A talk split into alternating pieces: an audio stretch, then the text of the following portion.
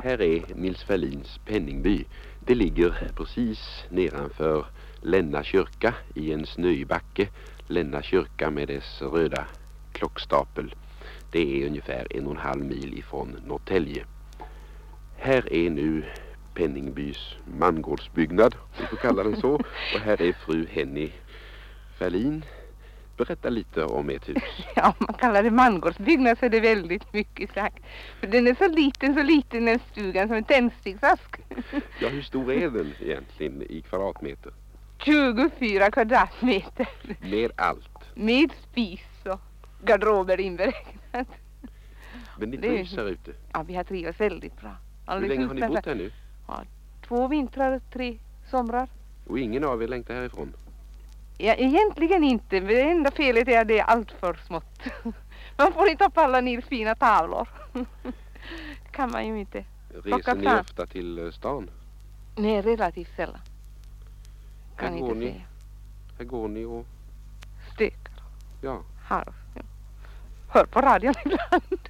Idag är det i alla fall trångt i stugan. Ja, det är. Idag är här flera gäster. Här Jag ser genom fönstret här, där inne sitter förutom Nils Ferlin själv så är det författaren Harald Beijer. Där är Elof Ale och där är John Elfström. Vad de talar om, det är inte svårt att förstå. Det blir teater. Det blir teater, ja. Teaterminnen kanske. just det, de är alla gamla bandaktörer och har varit kamrater. De flesta av dem tillsammans i Finland och runt om i svenska landsorten. Och så sticker vi in mikrofonen till dem. Vi går in genom förstukvisten och in genom köket och in till det stora rummet, om vi får kalla det så. Vad kallar ni det stora rummet? Salong eller vardagsrum eller? Köket är vardagsrum och, och eh, kammaren, ja det är bara kammaren. Ja, och det hörs redan hit ut vad de talar om. Det är om Elin Svenssons teaterskola som de alla har gått i på sin tid. Jo, jag, jag minns en uh, vårdag där jag kom upp till Elin. Och det var sån där mellantid, vi hade inte något särskilt program under arbetet. Och så hittade jag en bok där. Den har jag fått höra att det var Elfström som hade lånat henne den. Och det var dikter i den där boken jag bläddrade i den och så läste jag den. Tyckte den var väldigt bra den där boken så att jag var få ta hem den. Vi skulle träffas sen på uppläsning på kvällen. Hon hade varje onsdag kväll så hade hon, fick alla eleverna samlas och läsa upp en dikt. Ja, ja. Och eh, sedan så... Ja, det var eh, publik hade hon, där också. Ja, det var men de där onsdagskvällarna var det inte publik egentligen. Nej, annat än om det var någon bekant som händelsevis kom upp. Men jag tog hem den och så eh, läste jag den. Det var en väldigt lång och vacker dikt som heter Vaggsång vid Kestina. Det var första gången jag observerade att det fanns någon man som hette Dan Andersson. Jag blev väldigt förtjust i den. Nu hade jag läst in en dikt för den här kvällen förut. Sen eh, hände ju lyckan att det hade regnat ner över Nisse och mig eh, 7.50 den där dagen. Och så låg munken strax emot och vi hade kommit överens om vi skulle gå dit. Och då kunde man på den tiden gå för eh, allt vad man kunde få ut på munken för 7.50. Ja, det är gamla munken. Det var gamla munken ja. som låg snett emot här. Och det där hade vi ju kommit överens om då förut och vi var ju angelägna att dikterna inte blev för långa precis. Och jag läste min dikt och den var kort och Nisse läste sin och de andra flickorna och pojkarna läste sina. Och sedan så sa Elin alltid efteråt, är det ingen annan av eh, herrarna eller damerna som har något extra att komma med? Och Nisse stod ju för givet att ingen hade det. Och då steg jag upp med den där boken Tänkte på munken hela tiden.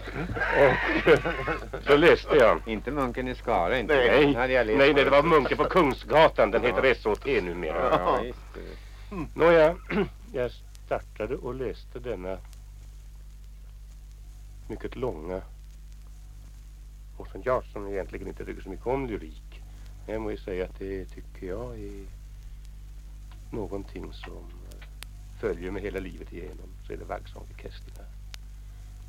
När jag steg fram till det där hörnet så fick jag ett mycket temperamentsfullt ögonkast utav Ferlin. Han tyckte inte alls om det där. Nej. Nåja, jag läste den dikten, tar 20 minuter att läsa. Och sen eh, tyckte jag att jag hade gjort det bra, jag och Dan Andersson, och att det kunde gå. Men så det var ju ett mycket stort misstag. För eh, jag vet inte om jag talat om att det var din bok. Ja, Ja, så gjorde jag det, ja. Sen tog eh, Nisse Jan Elfströms Dan Andersson och ställde sig i tamburen och läsa. Hänsynslöst läste han över en timme till innan vi kom ner.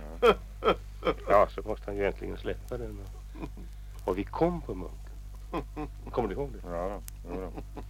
Det var i alla fall eh, den gången du gjorde bekantskap med Dan Ja. Andersson ungefär sex timmar senare än jag.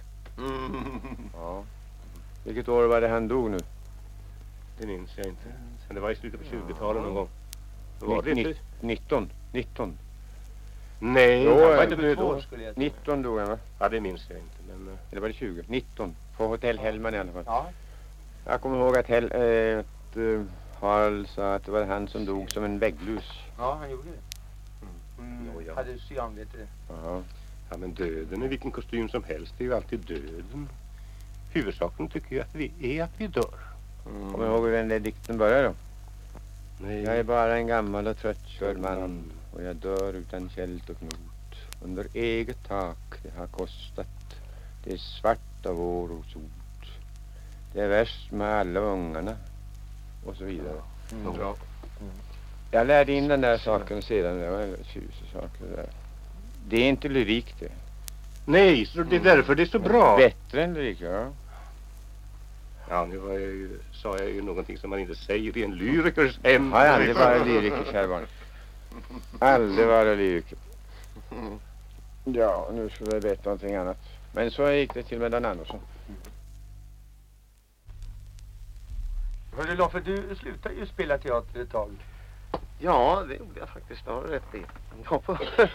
Var, du, man hade insåg att man kanske inte skulle komma någonstans. Ja. Jag var på inse sin obegåvning så att säga. Så tyckte jag att det är bäst att ta sin match ur skolan. Och det gjorde jag. Var på ägna mig åt något annat. Jag, jag hade en bror som hade en teknisk fabrik. Ja, ja. Jag började på att sälja hårvatten Var det istället. inte svägerskan? Nej, det var min bror. Det var då jag var, det var då jag bad dig Nisse. När du Ja. reste ut i landsorten med ett sällskap. Nej, Einar Lidholm också. Ja, det var det ja. Att fråga efter, efter hårvattnet antimjäll. Ja, det var mycket bra det där. Det var en mycket bra idé tycker jag. Ja, det var. Sen kom jag efteråt en vecka och sålde massor. Eftersom det hade varit så många att fråga efter. Och jag kommer ihåg i, i, Kärrgruvan, som är en ganska liten Ja, plats fult utanför. Norberg. Det var en dam inne först som vi skickade in. Ja. Det var Einar Lidholms sällskap. Ja. Överallt så gick jag fråga efter, eh, få en flaska mm, antimjäll. Mm, Det har vi inte, sa de. Det var märkvärdigt, sa vi det. Eh, vad är det för fabrikat, sa ni. Ja, det vet jag inte, sa jag för min del. Det, det, har, men det är allmänt bekant i Stockholm. Ja, ja, just det. Men just i Kärrgruvan så... Ja, så jag sålde mycket kärrgul. jag kom strax efteråt. Där sa de att eh, jag kom in först att... Jag jag- följde turnén en vecka efteråt. Det var faktiskt roligt. När jag tänker på Ja, det men I nu. Kärrgården kom det bara tio minuter efteråt. För när jag kom in i den lilla affären, det finns bara en liten affär där. Det var en snäll och beskedlig dam som stod där. Och så sa jag, jag ska be på en fla- flaska antimjäll. Det var märkvärdigt, sa han. Det var- Nyss var det en dam som frågade efter det. Och sen eh, gick jag in, ja. Det var mycket roligheter med antimjäll. Men det är antikvariat också. Ja, sen slutade jag. Ja, det var anti i alla sen, bör, fall. sen började jag spela, sen började jag spela teater igen. Så. Och sen tyckte jag det gick lika knackigt då. Fortfarande ingenstans. Reste till landsorten och blev lovad 300 i månaden och så fick jag ut 150. Tänkte att det här går nog inte. Vad var det för en god Ja, direktör? det säger jag inte. I alla fall så öppnade jag det där antikvariatet. Vad var det? sen- Sankt Eriksgatan? Alltså, Ja, det var vid bron i alla fall. Ja. På din sida av bron. Ja, Jag vet visst, det. Jag satt ju där halva dagen. Ja, jag köpte väl en bok där. Fick du betala bra? Var det Buffalo Bill? Var det Buffalo Bill? Nej, det var Texas Jack. För det sålde de mest. Loppe målare, han är inte så dålig som artist egentligen. Ja, Alltså, ja, ny, ja, ja. ny inkommen upplaga av Texas Jack och Buffalo Bill. Realiseras. Kommer du ihåg de där grabbarna som var inne? En liten baron och en, Ja, och en arbetargrabb. ja visst. En 10-12 år. Och Loppe och jag satt ensamma där så, och började resonera om Texas Jack och Buffalo Bill, vem som var starkast. Och jag höll på Texas Jack, det är klart. Så jag, lika som arbetargrabben att Texas Jack var starkast. Så, När Buffalo Bill var ingenting vidare förväntningar. Han, han, han sköt en del oskyldiga bisonoxar. Som egentligen skulle levat nu, sa jag, helvete grabben. Men Loffe han höll på Buffalo Bill. Höll du på Buffalo Bill? Det har jag väl dig. Nej, han hade bara läst Buffalo Bills. Han hade inte läst om Texas Jack någon vidare. Nej, du sprang efter flickor så mycket så det... jo, det gjorde du. Var du varken Buffalo Bill eller Texas Jack sprang efter Men det flickor? var en sko- skojaffär där, fast den var ju olaglig för du, du låg ju där på nätterna, fick du inte? Gjorde du? Gjorde du? Ja, gjorde jag. Brottsling. Ja, innanför en liten skrubb innanför. Ja. Ja. Vilka böcker hade du under huvudet? Ja, jag undrar. Det vill aldrig vara strimma möjligtvis. Kommer du ihåg när hon kom? Det var eh, inte Buffalo Bill i alla fall. Som, eh, ja men du gjorde fina teckningar där, nyinkommen. Och så hade du grammofonskivor också. Ja, jag hade lite blandat. Det var blandad publik. Ja, tämligen blandat publik. Ja, det vill jag lova.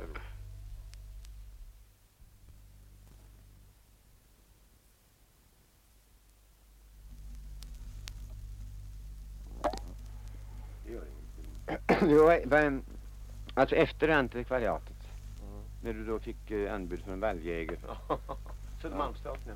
Södermalmsteatern, Ja, ja. Den är lilla teatern. Ja. Vad, eh, vad hette den här pjäsen? Du var både regissör och författare, minns jag. Ja.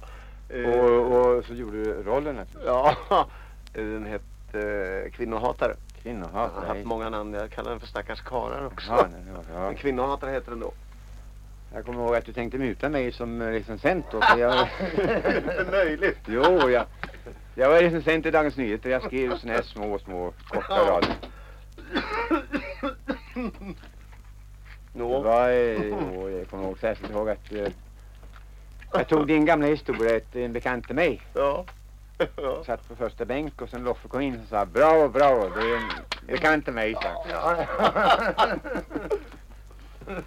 Så jag var i alla fall inne och tittade lite grann på, på pjäsen. Ja. Men så det var en recensent, en annan recensent där. Från eh, Socialdemokraterna som heter då. Han var inte alls inne och tittade på pjäsen. Han blev mutad helt enkelt av direktören. Han skrev en väldigt lång historia om pjäsen i alla fall. Men jag skrev att, min stora stolthet, att herr Arle är nog betydligt bättre som, som skådespelare. Han är alldeles utmärkt skådespelare. Långt innan broder Obersson var där och tittade på pjäsen Ja, någon eh, vecka senare. Ja. Och vad var han skrev då? Ja. Sitta här och skriva om sig själv. Ja, det är ganska så Nej. den- Ja, det är Han är roligt gammal- så tillvida att, att eh, eh, den som hade teatern, alltså Valljäger, han använde sig av den där recensionen på ett roligt sätt. ja, Mm. Eh, Åbergsson skrev förstår du, att eh, ja, det låter tråkigt vill jag säga, men han skrev att det var en, en sensation att stiga in på den lilla teatern och hitta en aktör av denna valör. Det var ju naturligtvis väldigt eh, roligt för mig som var ung på den tiden så att eh, jag undrade med direktören om man inte skulle kunna använda det där på något vis till min glädje och eventuellt eh, att dra dit någon enstaka publik också. Som gjorde en comeback då. alltså. Så, jo, i alla fall så, jo då, eh, han använde det. Mm, mycket riktigt. Några dagar efter så stod det, det är en sensation att stiga in på den lilla teatern. Du fick inte vara med alls. Jo, nu när vi sitter så här så tycker jag vi kunde komma ihåg Elin. Det var en ganska märklig tid. Jag tänkte häromdagen på, har tänkt många gånger på det där ordet experimentteater som man ser. Det finns experimentteater i Amerika, i Frankrike och här. Man försöker att göra något nytt inom teatern. Det gjorde faktiskt Elin, förstår du. Ja. Kommer du ihåg som vi, eh, hennes uppvisningar där? Vi gjorde bara små scener. Ja. Och vi eh, gjorde, någon skrev en pjäs. Någon försökte lösa ett dramatiskt problem. Men där uppe i hennes stora sal, där vi delade av den på hälften och byggde en ridå och Kalle Kihlman målade sina utomordentliga eh, eh, vad heter det, inte recensioner utan deko- dekorationer. Och hur vi jobbade i månatal och eh, filade på den minsta lilla replik. Vi gick, eh, vi gjorde faktiskt dramatik. Det kan ju hända att det var tokigt ibland, men det var det nog inte. Ja, så dumma författare Nej. heller. Det var, Ja, det... utom Beijer så var det ju Ja, Beijer så var det ju... eh, Shakespeare Strindberg och Drachtman. Och, Ja. Men vad jag särskilt minns var att vi kom till faktiskt mycket goda resultat. Kom du ihåg våra fredlösföreställningar? Ja, Med de kostymerna som vi slet oss till. Och eh, med det, den interiör som vi byggde upp. Ja. Vi hade ingen förmåga att uh, framträda för publiken. Varken Elin eller jag eller Nisse eller du eller någon av andra oss kamrater. Vi hade ju inte den minsta möjlighet. Vi var ju så till den grad urfattiga. Ja. Men det fullkomligt hur det brann i arbetet där uppe. Jag, Ja. jag faktiskt, jag saknar den tiden alldeles oerhört. Och för min personliga del får jag lov att säga att, att under de där striderna med uppgifterna där då kom mitt intresse för litteratur som jag har än. Ja. Ja, Det förstår jag. föddes faktiskt där. Och dramatik. Elin, ja för dramatik, förlåt jag Ja. avbryter ett Ja, ögonblick. men ja. Det är det att Elin bar något av den eh, stora 1800-talsteaterns tra- eh, traditioner.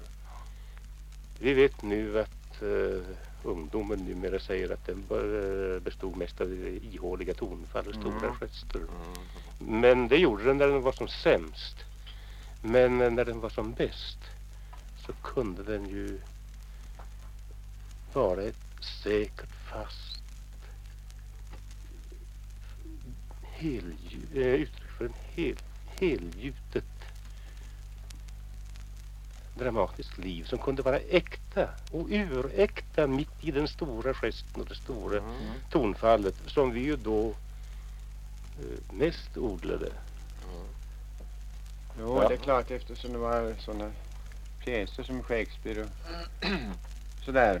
Men vad är det för, vad är det för pjäser av Strindberg? Är det, Ja, det är var det Bengts hustru eller Gilles hemlighet? Gilles hemlighet Ja.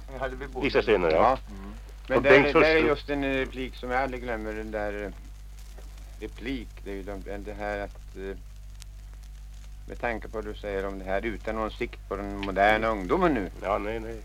Den kan vi Eller sidan. 40-talister eller sånt. Men det är det här repliken att de stora orden är de små tankarnas påfågelsfjädrar. Ja, visst, den minns jag. Därför skulle vi akta oss för de stora orden. Ja. Det är, alltså det jag menar, det var inte bara teater det där. Man hade ju så, så pass lite utbildning i övrigt. Ja, just det. Så man fick ju lite... eh, Ja, ja. ja, men det gjorde vi ju faktiskt också. Skulle jag vilja minnas. Vadå? Aktade oss för de stora orden. Ja.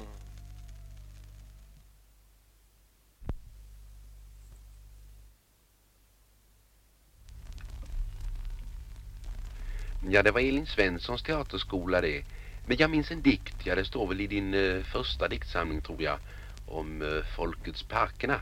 Det är väl intryck direkt från åren som bandaktör. Vill du läsa den ifall du kommer ihåg den? Hej tomtegubbar, slå en ring. Se våra drömmars tärna. Det fattas än ingenting. Hjärta blott och hjärna.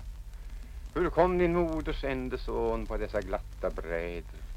Gläder med sin konst och sina kläder. Folk och fä så vitt ifrån i detta vackra väder.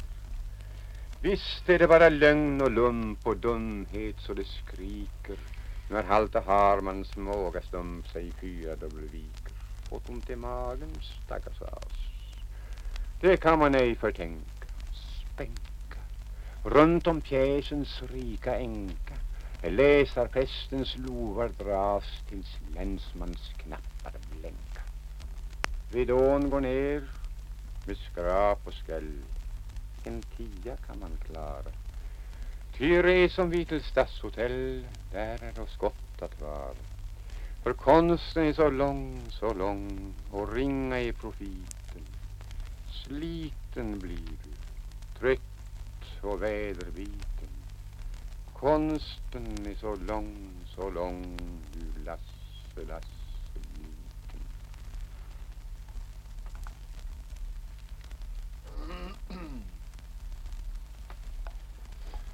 Du gjorde ju senare ett gästspel på Blanchteatern också Nisse. Kommer du ihåg det? är det mig du talar? Ja. ja, det glömmer jag aldrig. Vad menar du med senare alltså? Ja, de spelade revyn på Blanchteatern en sommar. För många herrans år sedan. Vi satt på det beryktade Cosmopolit ett gäng. Jag... Ja, det var nämligen Valdemar... Det var Valdemar Dahlqvist Ja, som ja. hade hittat på det där. Mm. Och Nalle Halldén, ja. Ja, just det. Så eh, jag minns säkert att Wilhelm Moberg var med där på eh, Cosmopolit. Och du kom instörtande och sa till mig att eh, du skulle vara med och stå i salongen och läsa en dikt på varje, Ja. varje kväll. Du var engagerad en vecka. Ja. Och så kom du in och sa du måste ringa till Blanche. Det var den kvällen du skulle börja. Jaha. Och säga att jag är sjuk, jag kan inte komma. Ja. Ja, jag försökte övertala Nisse men det var ju lögn. Så Jag måste gå upp till slut och ringa. Jo, jag kommer ihåg. ja. till, bara för att tala med Rock Hansen. Sa att ja, nu är det så pinsamt så att Ferlin är mycket sjuk. Jag sitter hemma hos honom på sängkanten. Var på Rock Hansen sa han har ju ingen telefon, nu kan ni sitta där då. Det var en detalj som jag inte hade fäst mig vid. Så jag sa Ja, nu är han nere i cigarraffären, sa jag, men eh, jag är hemma hos honom och pysslar om honom. Tog du med dig sängkanten? ja, så ringde jag och gick till bordet där Nisse satt och sa att kom nu ihåg att du inte svarar om det ringer någon hit. För då ställer du mig i en pinsam situation. Ja, det ringde efter några minuter, men det var till mig. Det var vår gemensamma vän Weiler Hildebrand som ringde. Mm. Han sa, hör du, tyckte vi skulle ha lite trevligt ikväll hemma hos mig. Kan du och Nisse komma hem till mig? Ja, skulle vara skoj. Det var vi ju alltid pigga på. Ja, och sa han, har du Nisse där förresten? Ja, du kan nog få tala med honom. Så gick jag efter Nisse. Han gick fram så, eh, till telefon. Och Weiler sa, är Nisse? Ja. Ett ögonblick, du får du tala med Rockhansen. Ja. Och så var den dagen förstått. Så Nisse måste lova att komma ner på kvällen. Nu hade han, ansåg inte, jo just Nisse ansåg inte att han hade någon presentabel kostym. Och det tyckte nog ingen av oss andra heller. Det gällde att skrapa ihop pengar till en kostym. Wilhelm Moberg var den enda i gänget som kunde tänkas kunna uppbringa något kapital. Och han skickades ut och kom faktiskt tillbaka med 100 kronor. Och vi gick i en herrekipering strax bredvid och klädde upp Nisse. Han fick ny skjorta och slips till på köpet. Och skorna såg bedrövliga ut. Jag hade köpt masker han var nere och hängde på sig sen. Ja, faktiskt blev inte mycket snygga för det.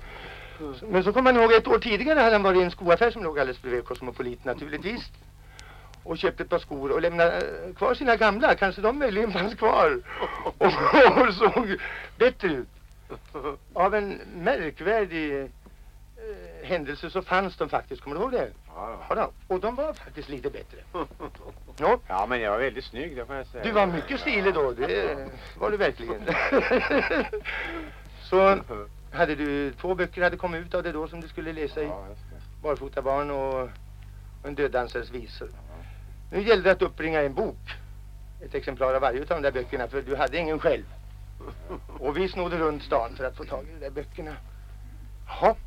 Och när vi kom ner äntligen på kvällen med de där böckerna så skulle jag sitta och hålla i dem och sufflera Nisse om han då kom av sig. För det skulle verka improviserat det hela. Hur det nu skulle ha gått att sufflera från mitten av salongen det Undrar katten. man. Ja, just det. Så kom eh, Nalle Halldén in och tittade i salongen. Han gick ut i salongen och upptäckte Nisse, det hörde till programmet och blev mycket överraskad. Och sa, jag ser eh, mina kära vänner och åhörare att vi ikväll har Nils Ferlin i salongen. Ska vi inte försöka tvinga honom att, att stiga upp och läsa ett par dikter för oss? Jo, skrevs det och det blev applåd. Och Nisse kröp mer och mer ihop i bänken. Och då sa han, får vi då be dig kära broder Ferlin att stiga upp och läsa ett par dikter? Ja, Nils steg fram till pianot där, flygeln. Och stod och såg generad ut en stund. Och sa han till publiken, det här är ett förbaskat båg alltihop. Jag är engagerad en vecka här för 15 kronor per kväll. Och ta hit böckerna, svenske John. Ja, han kallar mig svenske John på den. Varpå jag fick stiga upp och ge honom böckerna och han läste. Ja, ja.